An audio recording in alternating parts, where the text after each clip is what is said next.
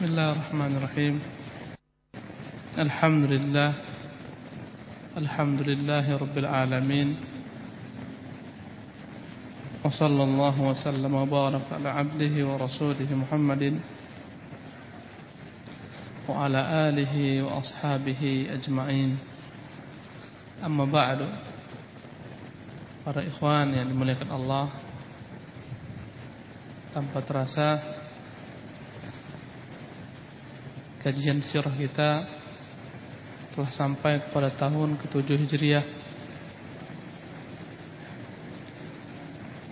Dan mungkin dalam beberapa pertemuan lagi kita akan selesaikan kajian sirah kita ini. Dan pada minggu yang silam kita telah berbicara tentang penaklukan Khaybar. Bagaimana ditaklukkan Khaybar oleh kaum muslimin. Dan terus dan kita telah sebutkan bahwasanya ada tiga musuh-musuh Islam yang dari luar selain daripada orang-orang munafikin dari dalam. Orang-orang Quraisy ini musuh yang terbesar yang paling sengit permusuhannya kepada kaum muslimin. Yang kedua orang-orang Yahudi yang mereka juga tidak kalah dengkinya terhadap kaum muslimin. Dan yang ketiga adalah orang-orang Arab, orang-orang Badui yang mereka berserak-serak, bercerai-berai, yang mereka menganggap Islam menghambat kegiatan mereka, merampok, merampas dan suku mereka ini di bawah Al-Ghatafan. Kita telah jelaskan pada perang Uhud seluruh kelompok-kelompok di luar Islam bersatu padu pada perang Khandaq maksud saya bersatu padu untuk menghabisi kaum muslimin Yahudi, Quraisy, orang-orang Arab, Ghatafan semuanya bersatu padu dan telah kita jelaskan bahwasanya terjadi genjatan senjata antara orang-orang. Telah kita jelaskan ikhwan rahimakumullah bagaimana kaum muslimin telah berhasil mengadakan genjatan senjata dengan orang-orang Quraisy menunjukkan lumpuhnya kekuatan Quraisy sebagai musuh terbesar bagi kaum muslimin. Mereka takluk ketika mereka tidak dapat menghadang kaum muslimin untuk melaksanakan umrah. Walaupun pada tahun itu mereka berhasil mengusir kaum muslimin, mereka berhasil membuat kesepakatan agar kaum muslimin ditunda keberangkatannya di tahun depan, tahun ke-8 Hijriah tetapi yang jelas hal ini menunjukkan bahwasanya eksistensi orang-orang Quraisy telah melemah. Mereka tidak bisa meraih kaum muslimin, bahkan hampir-hampir kaum muslimin memerangi mereka. Ketika terjadi peristiwa Bai'atul Ridwan atau Bai'atul Syajarah, ketika mereka sepakat jika terbunuh Uthman akan berperang sampai titik darah terakhir. Kemudian kita telah jelaskan bagian kedua musuh kedua setelah orang-orang Quraisy adalah orang-orang Yahudi. Yang dahulu mereka semenjak bertetangga dengan Nabi sallallahu alaihi wasallam di kota Madinah terus-menerus membuat makar dan tipu daya sehingga akhirnya berdampak diusirnya mereka dari Madinah. Bani Nadir, Bani Qainuqa dan Bani Quraidah kemudian mereka keluar dan membuat markas di Khaybar dengan dilumpuhkannya Khaybar maka telah takluklah musuh kaum muslimin yang kedua. Setelah dipukulnya dua musuh-musuh besar kaum muslimin Rasulullah sallallahu alaihi wasallam bersiap-siap untuk memukul musuh yang ketiga yakni orang-orang Arab yang mereka tersebar sekitar daerah Najd yang mereka terus-menerus bekerja dan mencari nafkah dari jalan yang haram, merampas dan merampok. Dengan kedatangan Islam, mereka terganggu aktivitas mereka. Adapun kelebihan yang dimiliki oleh orang-orang Arab ini sehingga agak sedikit sulit untuk mengepung mereka, bahwasanya mereka tidak memiliki benteng-benteng sebagaimana orang-orang Yahudi. Mereka tidak memiliki tempat bermukim yang tetap sebagaimana orang-orang Quraisy. Kalaulah mereka memiliki benteng-benteng dapat dikepung sebagaimana Yahudi. Mereka memiliki tempat yang menetap mereka dapat dikepung sebagaimana orang-orang Quraisy. Tetapi mereka berpindah-pindah dari satu tempat ke tempat lainnya. Maka sedikit kesulitan kaum muslimin untuk menaklukkan mereka sedikit kesulitan kaum muslimin untuk memadamkan kejahatan mereka. Dibandingkan dengan orang-orang Khaybar yang jelas tempatnya bentengnya jelas demikian juga orang-orang Quraisy. Karena itu menurut perhitungan Rasulullah wasallam tindakan yang paling tepat bagi mereka adalah memberikan kepada mereka pelajaran dengan berupaya mendatangi tempat-tempat mereka secara mendadak dan tiba-tiba. Maka untuk misi ini Rasulullah sallallahu alaihi wasallam mengirim utusan-utusannya bahkan terkadang beliau sendiri memimpin peperangan-peperangan ini.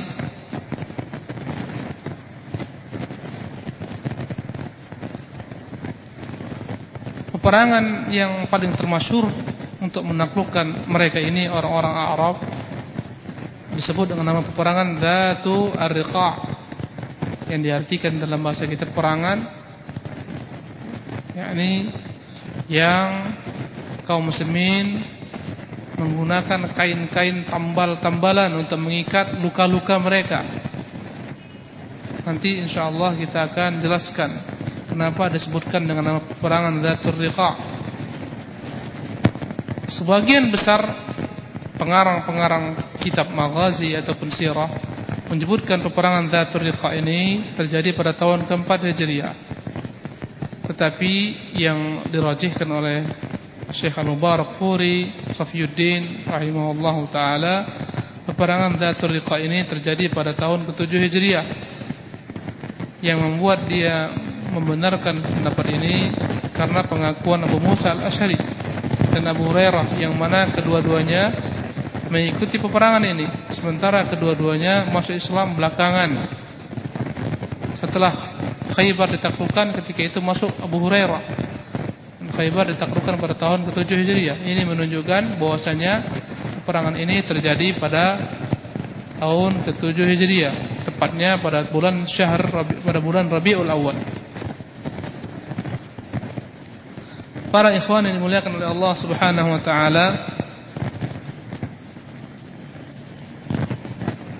Kesimpulan yang disebutkan para ahli sirah tentang perangan ini bahwasanya Nabi sallallahu alaihi wasallam mendengarkan beberapa suku dari golongan orang-orang Arab ini Badui ada namanya suku Anmar Bani Tha'labah Bani Muharib semuanya di bawah suku besar Qatafan mereka telah berkumpul untuk memerangi kaum muslimin. Maka Rasulullah sallallahu alaihi wasallam ketika mendengar mereka telah bersiap-siap untuk memerangi kaum muslimin segera menyiapkan pasukan ketika itu dan tidak banyak di bawah Rasulullah. Hanya 400 person saja pasukan dan dalam sebagian riwayat disebutkan hanya 700 person saja pasukan di bawah Rasulullah sallallahu alaihi wasallam untuk menaklukkan suku-suku kecil Badui ini yang mereka bersatu. Berangkatlah Rasulullah dan beliau telah wakilkan di Madinah sebagai pengganti beliau menjadi imam Abu Dzar atau Utsman bin Affan. Maka berangkatlah Rasulullah sallallahu alaihi wasallam membawa para sahabat-sahabat yang berjumlah 400 sampai 700 orang ini Sampailah Rasulullah ke tempat-tempat mereka Sebelumnya sampai Rasulullah Ke tempat yang disebut dengan nama Nakhl yang berjarak dua malam perjalanan dari kota Madinah. Dan mereka sempat bertemu dengan musuh. Tapi tidak berhadap-hadapan. Mereka masih melihat musuh di satu sisi dan mereka dalam sisi lainnya. Maka ketika itulah Rasulullah sallallahu alaihi wasallam melaksanakan salat yang disebut dengan nama salat khawf Yang di dalam Al-Qur'an dijelaskan fa idza kunta fihim fa idza kunta fihim fa aqamta lahum salata minhum.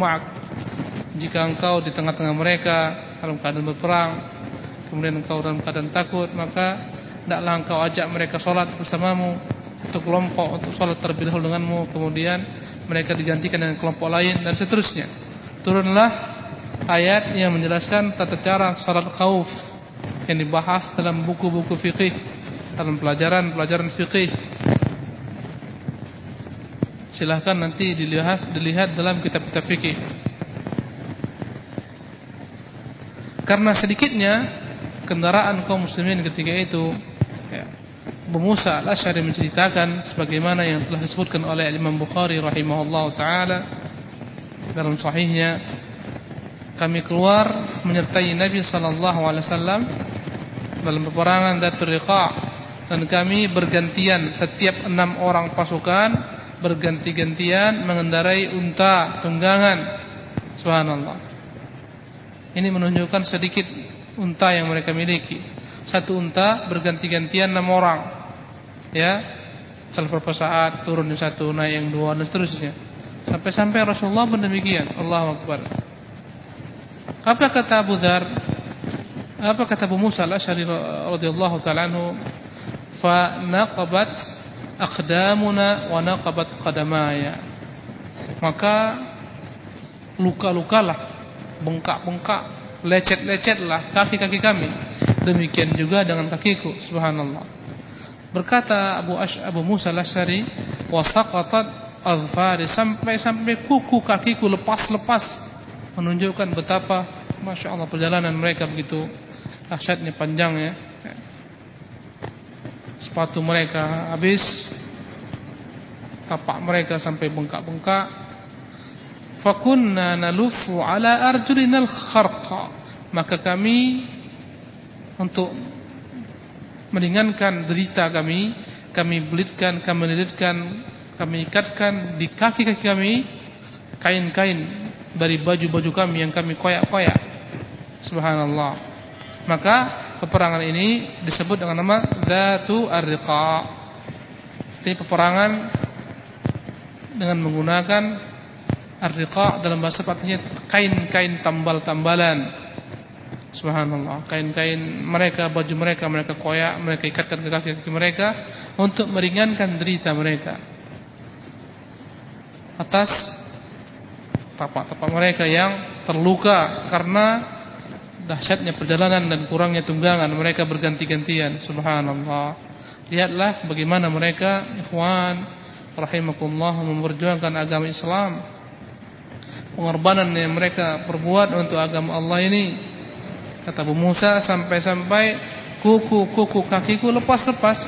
Subhanallah bayangkan itu ikhwan. Menunjukkan betapa dahsyatnya. Sementara kita sekarang bandingkan betapa mudahnya hidup kita. Tidak supaya bagaimana kehidupan mereka mendakwahkan Islam. Sekarang semuanya dipermudah, berdakwah dipermudah, sarana dipermudah, tak perlu jauh-jauh untuk naik unta ke mana-mana. Ada pesawat, ada mobil dan seterusnya, ada motor, ada masya Allah kemudahan, ya. Maka tentunya nggak ada alasan bagi kita untuk tidak berdakwah. Semuanya telah Allah mudahkan. Hendaklah setiap orang berupaya berdakwah sesuai dengan kemampuannya masing-masing.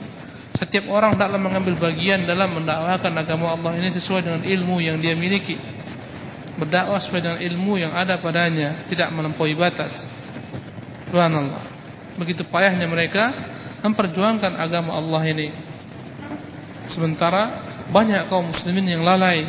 Jangankan memperjuangkan agama Allah tabaraka taala, bahkan mereka mencemari Islam menghalangi orang-orang di luar Islam untuk masuk ke dalam Islam dengan tingkah laku mereka yang tidak mencerminkan agama yang mulia ini dengan sikap mereka dan seterusnya. Jabir radhiyallahu taala meriwayatkan kami dalam peperangan Datul Riqa bernaung di bawah pohon-pohon yang rindang yang dapat kami cari sebagai tempat berteduh. Kami tinggalkan ada pohon yang paling rindang untuk Nabi sallallahu alaihi wasallam beristirahat dalam peperangan Datul Riqa. Maka Rasulullah pun istirahat di sana. Manusia masing-masing berpencar mencari tempat untuk bernaung di siang hari panas tentunya. Mereka masing-masing mencari tempat naungan. Pohon-pohon antum pahamilah, tidak ada pohon-pohon seperti beringin di padang pasir enggak ada. Paling ada pohon-pohon duri-duri itu yang terkadang dia karena berkumpul banyak nampak dia menjadi rimbun dan memiliki bayangan. Ya, jangan dibayangkan banyak pohon-pohon besar seperti di hutan enggak, padang pasir, ikhwan. Di situlah mereka beristirahat. Maka Rasulullah pun beristirahat di bawah sebuah pohon yang paling besar yang diperuntukkan sahabat bagi beliau.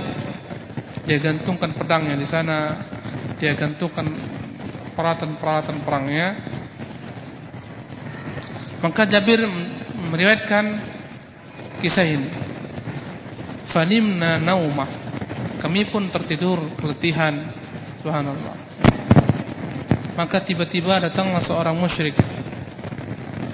Seketika dia datangi tempat Rasulullah sallallahu alaihi wasallam dan dia ambil pedang yang tergantung di atas pohon tersebut.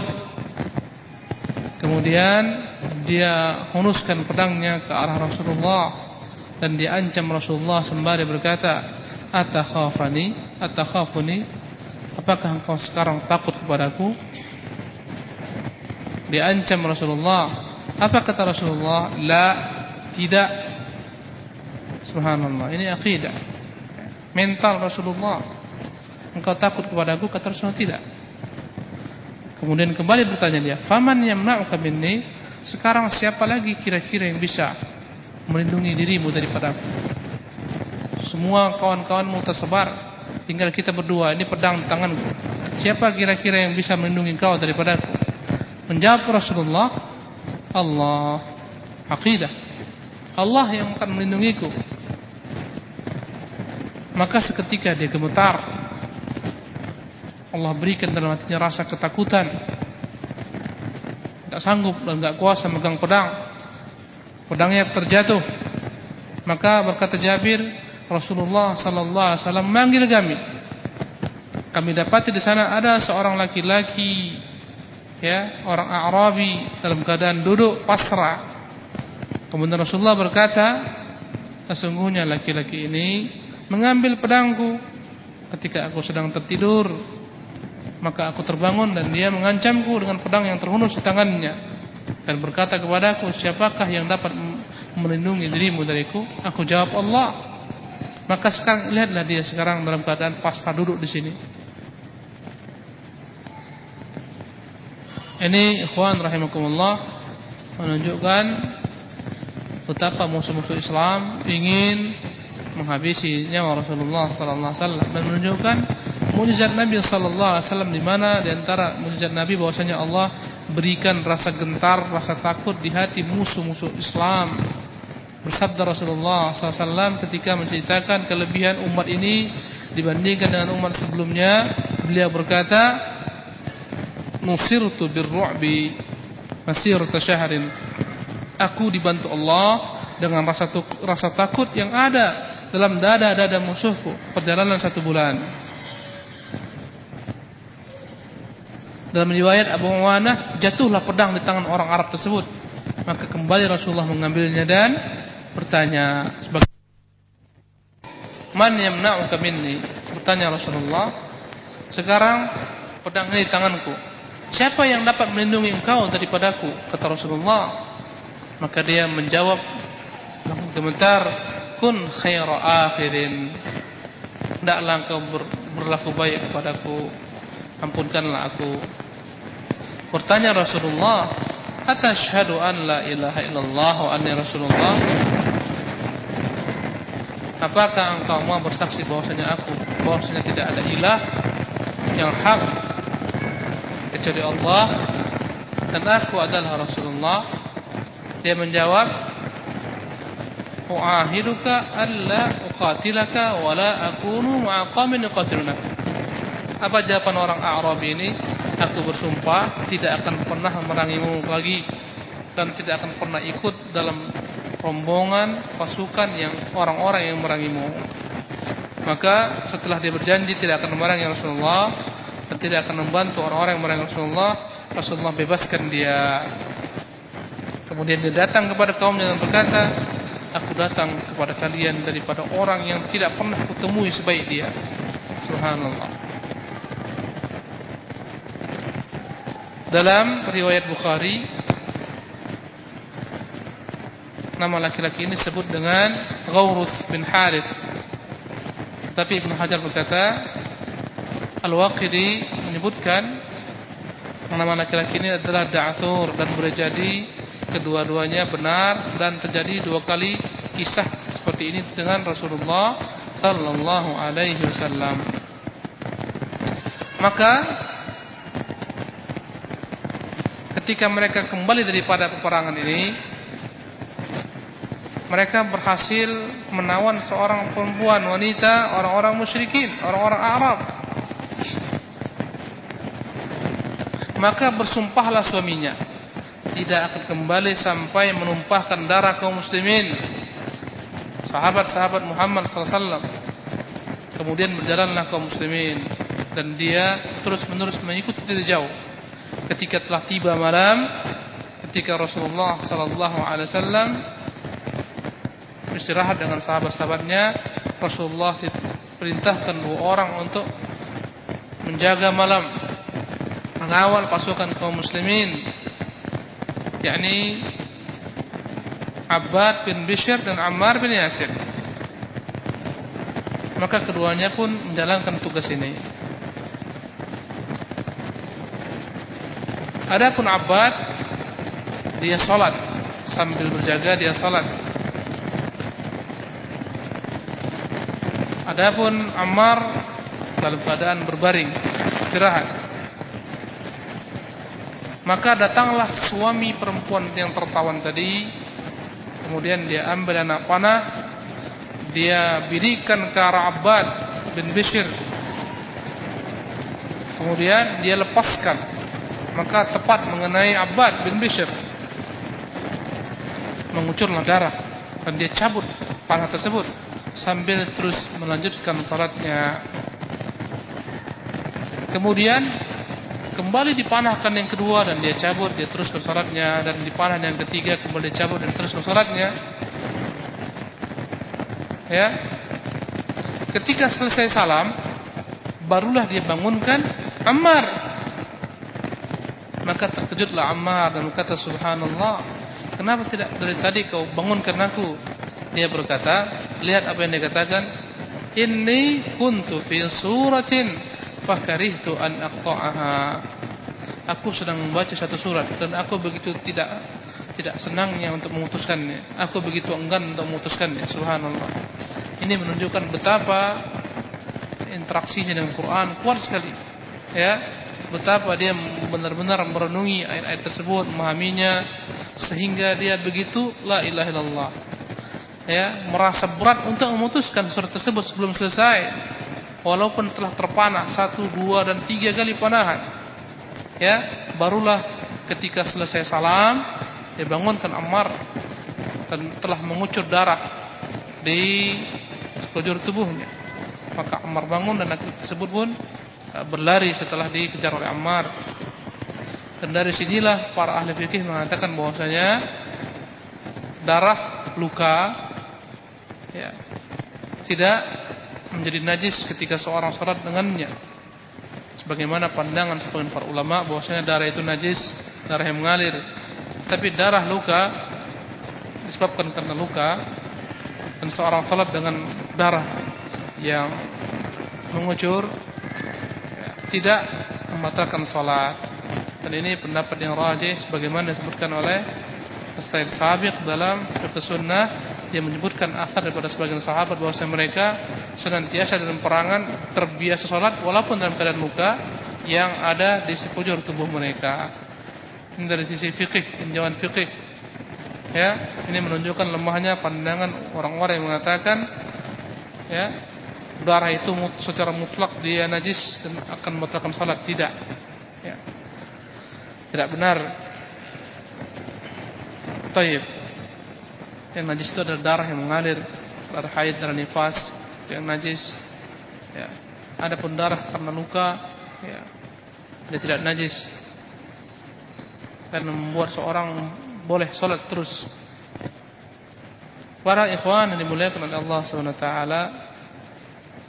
Yang jelas peperangan ini Walaupun Rasulullah tidak sempat berhadap-hadapan dengan musuh Pertempuran tidak terjadi karena musuh berlari ya, Mereka lari.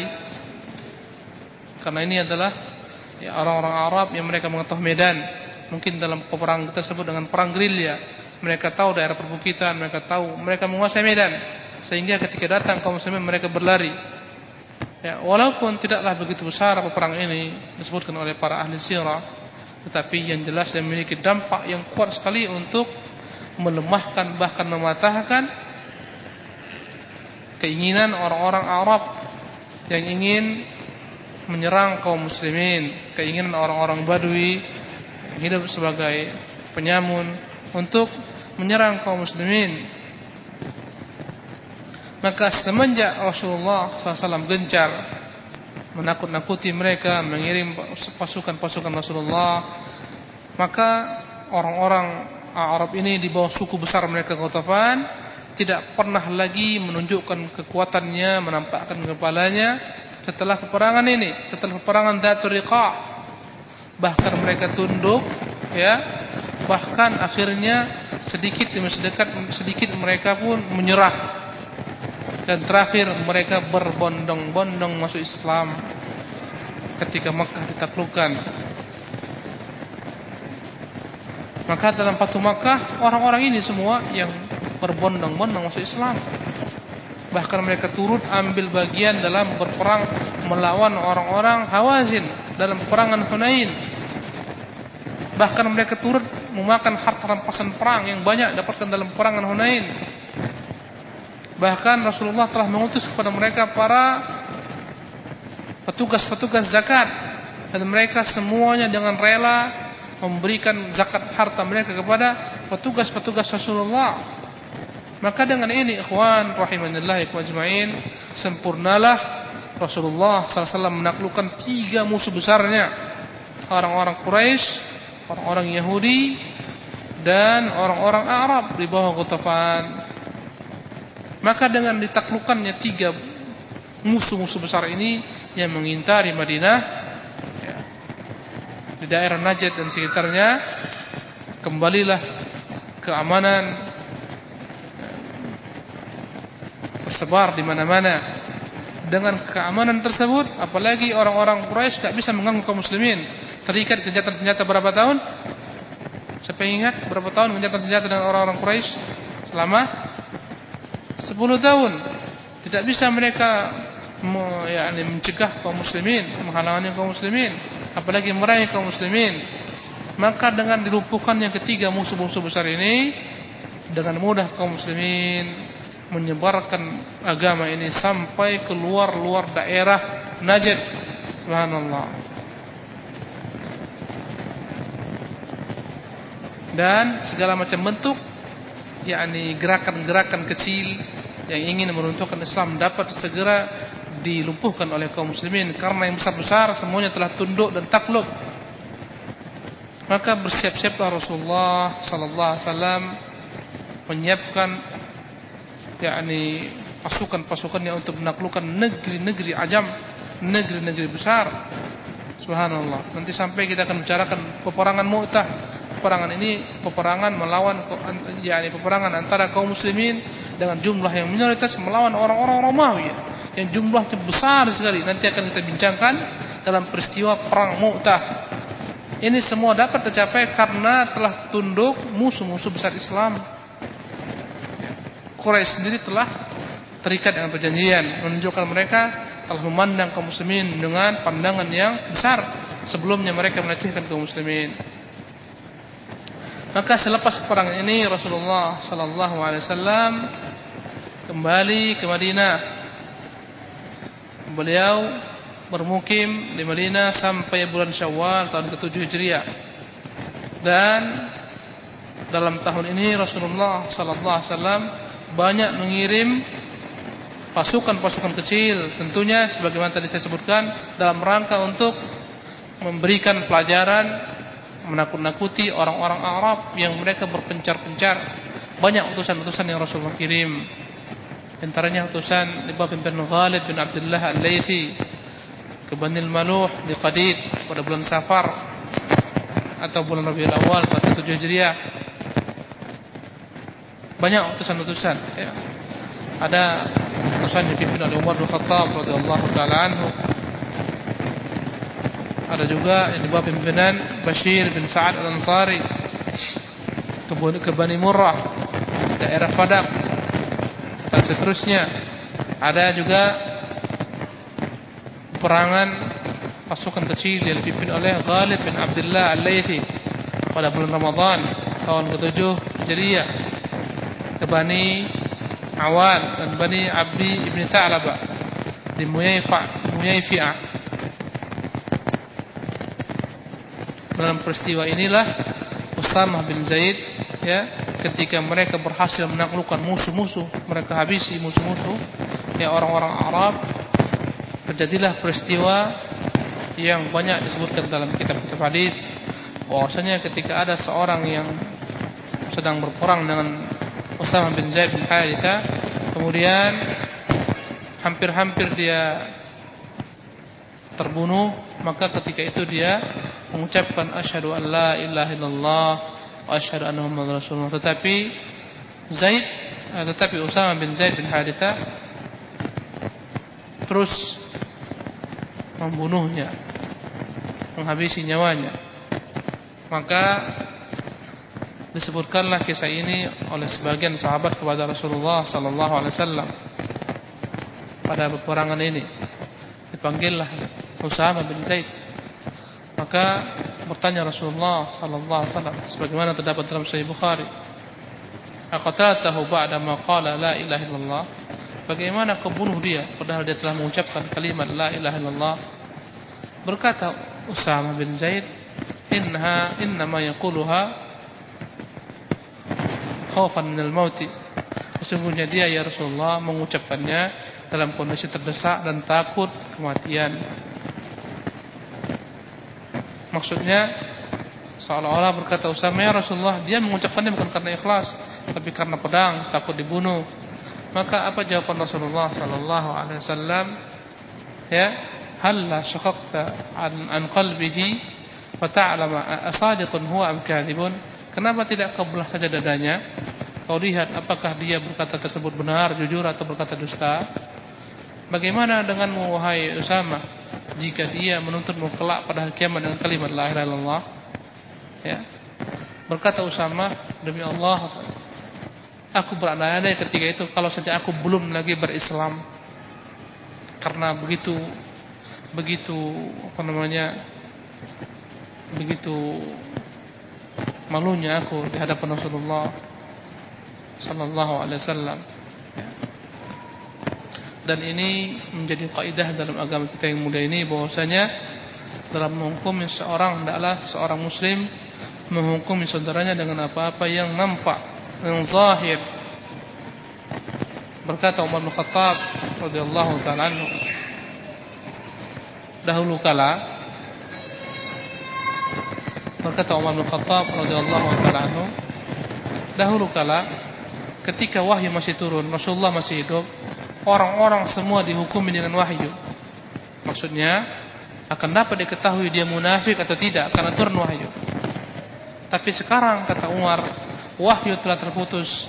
Barang siapa yang menunjukkan kepada kami kebaikan, maka akan kami terima daripadanya. Kami akan muliakan dia.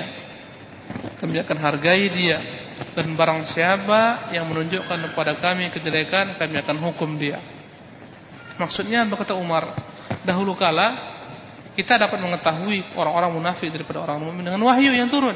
Sekarang ini enggak lagi wahyu terputus. Barang siapa yang menampakkan kebaikan kita terima. Yang menampakkan kejelekan kita akan hukum dia. Makanya ada kaidah di antara para ulama al-hukmu 'ala al-zahir wallahu yatawalla as-sarair. Dalam menghukum manusia hendaklah kita menghukumi apa-apa yang tampak dari manusia tersebut apa-apa yang zahir yang dia perbuat dia tampakkan itu kita hukumi. Jika dia menampakkan keislaman kita katakan dia muslim. Ya jika dia menampakkan kufuran kita katakan dia kafir. Adapun dalam hatinya kita serahkan kepada Allah Subhanahu wa taala.